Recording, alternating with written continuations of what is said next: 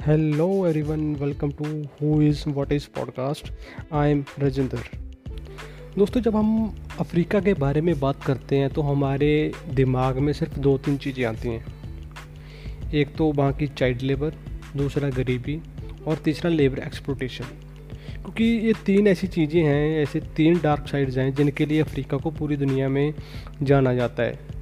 But आज हम इस कॉन्टिनेंट की एक ऐसी कंट्री के बारे में बात करेंगे, जो दुनिया की तैंतीसवीं सबसे बड़ी इकॉनमी है और तेईसवीं सबसे ज़्यादा पॉपुलेशन वाली कंट्री है। इतना सब कुछ होने के बावजूद भी वो कंट्री एक संकट से गुजर रही है। वो है पानी का संकट। आज के शो में हम बात करेंगे साउथ अफ्रीका के वाटर क्राइसिस के बारे में। दोस्तों, जब हम साउथ अफ्रीका की बात करते हैं तो हमारे जहन में तीन चार चीज़ें आती हैं कि वो कंट्री बहुत ब्यूटीफुल है डाइवर्स कल्चर के साथ है और उसकी जो इकोनॉमिक और सोशल ग्रोथ है, वो पूरी दुनिया को अट्रैक्ट करती है। बट अब जो ज़मीनी हकीकत है, कुछ और हैं। पहली बात कि जो साउथ अफ्रीका की जो इकॉनमी है, उसका जो 50 परसेंट जो माले की जो आधा हिस्सा है, वो सिर्फ़ एक गाउंटिंग प्रोमिनेंस है, उसके इर्द गिर्द घूमता है। क्योंकि वहाँ पे उसकी जो तीन बड़ी सिटीज़ आ जाती हैं जो हानिसबर्ग शवाना और एक लेनी यहीं पे उसकी ज़्यादा सबसे ज़्यादा पॉपुलेशन है। सबसे ज़्यादा पैसा भी यहीं पे बनता है। सबसे जो कह लें कि वर्किंग क्लास है, जो बड़े बड़े लोग हैं जहाँ जिनके बिज़नेस है, वो यहीं पे रहते हैं। बट उस एरिया में जो पानी का रेगुलेशन देखती है, पानी की सप्लाई देखती है, वहाँ की एक बॉडी है रेड वाटर उसने पिछले दिनों एक नोटिस जारी किया कि आप जो अपनी पानी की यूजेस हैं, उसको थर्टी परसेंट तक कट कर लें। उस एरिया में कार वॉश होती है, जहाँ फाउंटेन जो होते हैं स्विमिंग पूल जो वो बिल्कुल बैन कर दिए गए हैं, क्योंकि पानी की बहुत शॉर्टेज हो गई है। कई कई जगह तो पानी बिल्कुल भी नहीं आता। और इसके पीछे जो एक लॉजिक दिया जाता है, जो कहीं ना कहीं वैलिड भी है कि पिछले सात आठ साल में जो साउथ अफ्रीका में बारिश होती है, वो बहुत कम हुई है। अगर हुई भी है तो बिल्कुल ना के बराबर हुई है। और यहाँ वहाँ पे जो पानी की सप्लाई है, वो पूरे नेचुरल रिसोर्सेज हैं वो उन्हीं पे डिपेंड है, वहाँ की नदियों पे।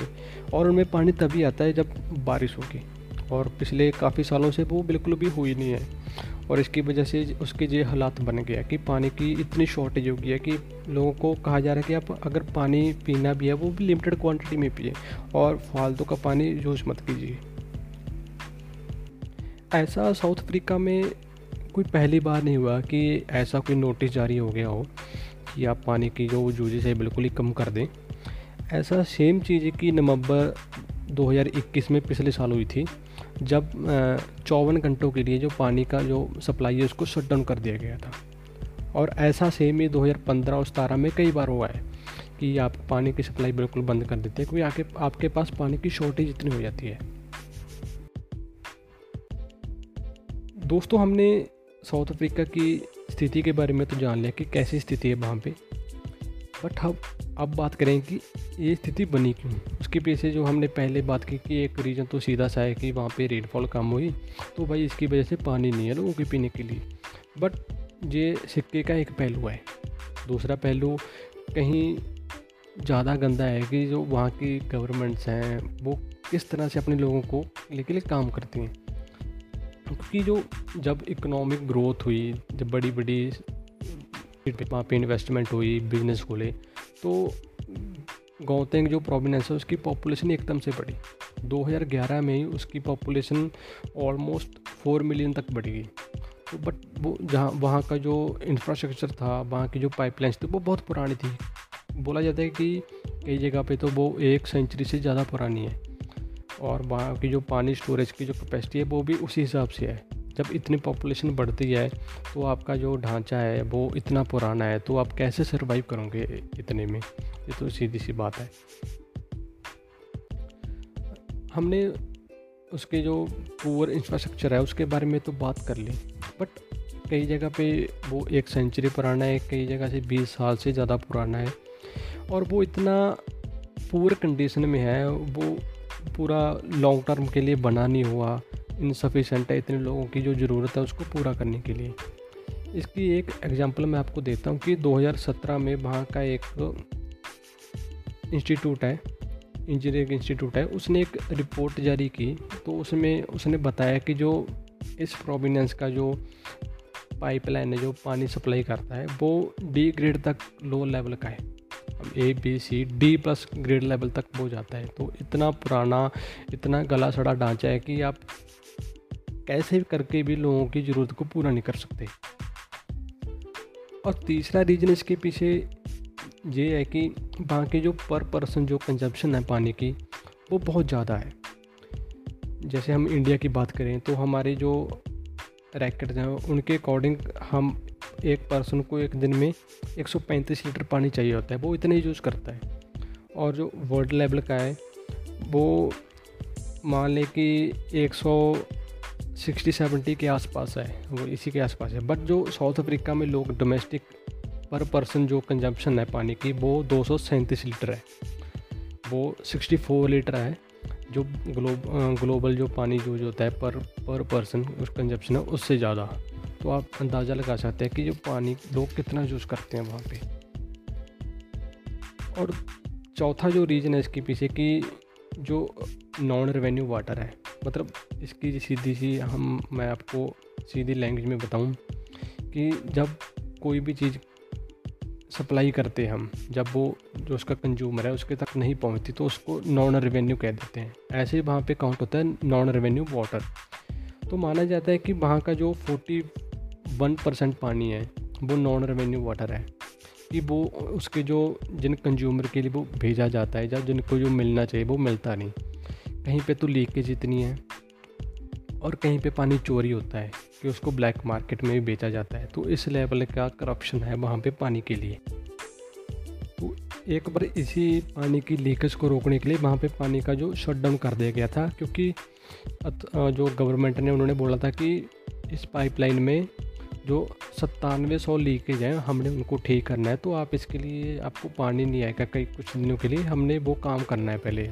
तो इस तरह का तो वहाँ पे जो पानी सप्लाई का सिस्टम है, वहाँ पे इतनी लीकेज, इतनी चोरी होती है।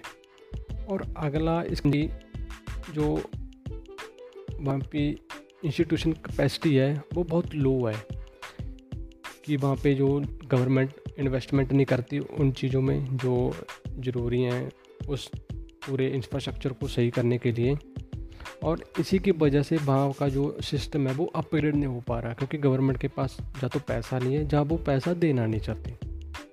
और अगला रीज़न है कि मैसिव अंडर फंडिंग है, कि इतनी अंडर फंडिंग है कि अगर आप, आपका जो रिकॉर्ड है, जो साउथ अफ्रीका का जो गवर्नमेंट से रिपोर्ट्स हैं, उनके अकॉर्डिंग कि उनके पास आज पर बंदे पे खर्चा करने के लिए उतने पैसे हैं, जितने उनके पास 1973 में थे। तो इतना बड़ा गैप है, इसके पीछे हम लगा ले जाते कि करप्शन है, जहाँ उसकी जो इच्छा शक्ति नहीं है गवर्नमेंट के काम करने के लिए लोगों को तो वो एक चालीस साल के पीछे तक जा रहे हैं कि लोगों के पे उस हिसाब से खर्चा करने के लिए उनके पास पैसे हैं कि जबकि हम अब खड़े हैं 2022 में। अगला इसके पीछे रीज़न है कि हमने बात कर ही ली कि जैसे गवर्नमेंट पैसा नहीं खर्च कर रही, उसके पास या तो पैसा है भी नहीं और पानी की जो चोरी है लीकेज इतनी है। और अगला है कि बाकी पोर पुअर मैनेजमेंट है लोकल लेवल पे और नेशनल लेवल पे। क्योंकि वहाँ का जो सिस्टम है ना, थोड़ा कॉम्प्लिकेटेड है बहुत कि जो पानी के रिसोर्सेज हैं, उनको कोई और बॉडी देखती है। उनकी सप्लाई को कोई और बॉडी देखती है और उसकी डिस्ट्रीब्यूशन है जो लोकल लेवल पे, उसको कोई और बॉडी देखती है। तो इतना ये लेयर टाइप काम है कि इसको सही करना या इसको हैंडल करना बहुत मुश्किल होता है। ऐसा नहीं है कि एक डिपार्टमेंट है गवर्नमेंट का, वही सारा कुछ देखता है, उसमें अलग अलग डिपार्टमेंट बने हुए हैं। बट ऐसा नहीं है कि वहाँ पर डिपार्टमेंट भी अलग अलग हैं, कोई गवर्नमेंट डिपार्टमेंट है, कोई प्राइवेट डिपार्टमेंट है, कोई कोऑपरेटिव तरीके से चल रहा है। तो ये उसकी पूरी वो थ्योरी है कि जिसके हिसाब से हम दोस्तों, हमने सिचुएशन के बारे में बात कर ली और उसके रीजन्स पे बात कर ली। अब हम बात करें कि इस सिचुएशन के सॉल्यूशंस क्या हो सकते हैं, कि इसको कैसे टैकल किया जा सके ताकि इन फ्यूचर और प्रेजेंट में इसको कैसे सुधारा जाए। दोस्तों, सबसे पहले जो एक कंट्री को चलाते हैं, सबसे बड़ी बॉडी जिसके पास सबसे ज़्यादा पावर्स होते हैं, सबसे ज़्यादा रिसोर्सेज होते हैं, वो होते हैं गवर्नमेंट गवर्नमेंट को अपनी जो डेडिकेशन है या जो बिलिंग पावर है, वो दिखानी होगी इस क्राइसिस को टैकल करने में, ताकि इससे कम से कम लोगों को इफ़ेक्ट पड़े और इन फ्यूचर ऐसा कोई क्राइसिस ना आए. क्योंकि साउथ अफ्रीका ऐसी कंट्री है जिसके पास पानी की कमी तो नहीं कह सकते बट वो संकट में ज़रूर है कि वहाँ पे पानी की कमी ऐसी हो सकती है। जो अभी का क्राइसिस है, वो उनके फेलियर्स की वजह से हुआ है। और दूसरा है जो वहाँ की जो डिस्ट्रिक्ट लेवल पे या नेशनल लेवल पे जो अथॉरिटीज़ काम करती हैं जो लोकल बॉडीज़ हैं, उनको जो पानी की लीकेज है या नॉन रेवेन्यू बॉर्डर है, उस पर ध्यान देना पड़ेगा कि वो उसको कम कम से कम करें, ताकि जो कंज्यूमर्स तक है, वहाँ पे जो प्रॉपर सप्लाई है, वो पहुँच सके। और तीसरा सोल्यूशन मेरे अकॉर्डिंगली जो हो सकता है कि दो सेक्टर जो होते हैं, वहाँ पे पानी की जो वर्तों होती है, वो सबसे ज़्यादा होती है। एक होता है इंडस्ट्री और दूसरा होता है एग्रीकल्चर इनमें जो नई टेक्निक्स हैं, नए मशीनरीज हैं, उनको लाना चाहिए, नए तरीके खोजने चाहिए, ताकि पानी की जो यूजेज है वो कम से कम हो और उसको सेव किया जा सके। और चौथा है कि जो गवर्नमेंट को अपने जो वाटर स्टोरेज हैं सिस्टम उनको सुधारना चाहिए ताकि वहाँ पे टाइम से पहले पानी स्टोर किया जा सके। अगला जो सबसे बड़ी दिक्कत आ रही है कि वहाँ के जो रिसोर्स हैं पानी के, वो बारिश पे खड़े हैं। तो उसको मेरे ख्याल में सस्टेन करने के लिए इकोसिस्टम को जो क्लाइमेट चेंज हो रहा है, उसको टैकल करने के लिए गवर्नमेंट को जो नए से नए तरीके अपनाने चाहिए। जैसे ज़्यादा से ज़्यादा जो प्लांट्स हैं, वो लगाने चाहिए।